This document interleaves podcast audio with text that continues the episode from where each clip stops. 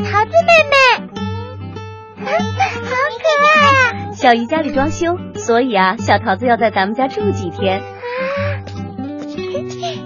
啊！哈，小桃子在吃脚哎！啊，它怎么什么都吃啊？妈妈去买菜，很快就回来。小桃子，先拜托你们照顾一下喽。放心吧，妈妈，我们带它去院子里玩。嘿嘿，小桃子。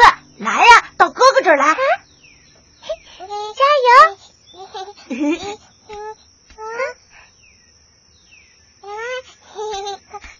哦哦，哎呀，这个不是吃的。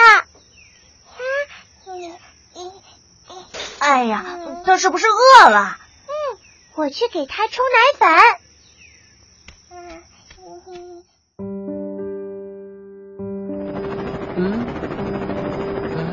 大周末的，怎么没看见孩子们出来玩啊？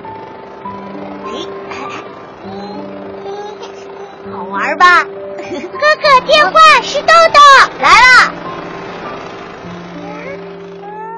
小桃子，别乱动哦。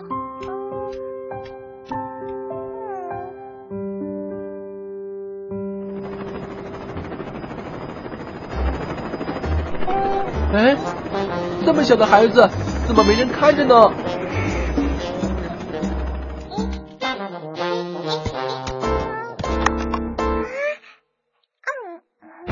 哎呀，危险！嘿，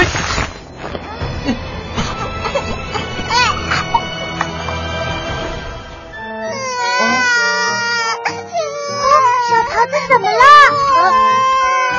吉吉侠，你怎么来了？刚才小桃子差点把它吞进肚子里。喏，呃，纽扣电池，他老是把乱七八糟的东西往嘴里塞。多亏你了，吉吉侠，不然小桃子肯定会被噎着。何止是噎着呀，他要是把纽扣电池吞下去，后果可就严重了。会怎么样呢？纽扣电池会释放出一种碱性的液体，这种液体能腐蚀食道和胃，甚至会致人死亡。太吓人了吧！真的假的呀？不相信，去找一些香肠来，让你们见识见识纽扣电池的厉害。这片香肠就像人的食道，纽扣电池放在上面会跟表面的水分发生电解反应，流出电解液，电池外侧渐渐产生碱性液体，腐蚀香肠。人要是误吞了纽扣电池，电池被卡在喉咙、食道或者进入胃里，内脏器官也会像这片香肠一样被腐蚀，有生命危险呢。好可怕！要是真不小心把纽扣电池吃进肚子，可怎么办？马上打幺二零叫救护车呀！电池一旦发生电解，腐蚀速度会很快。不过最佳救治时间的话，后果很严重。唉，这么大的小屁孩就是不省心，什么都乱吃。也没有多大呀。光是三岁前的幼儿好奇心强，看见什么都往嘴里放。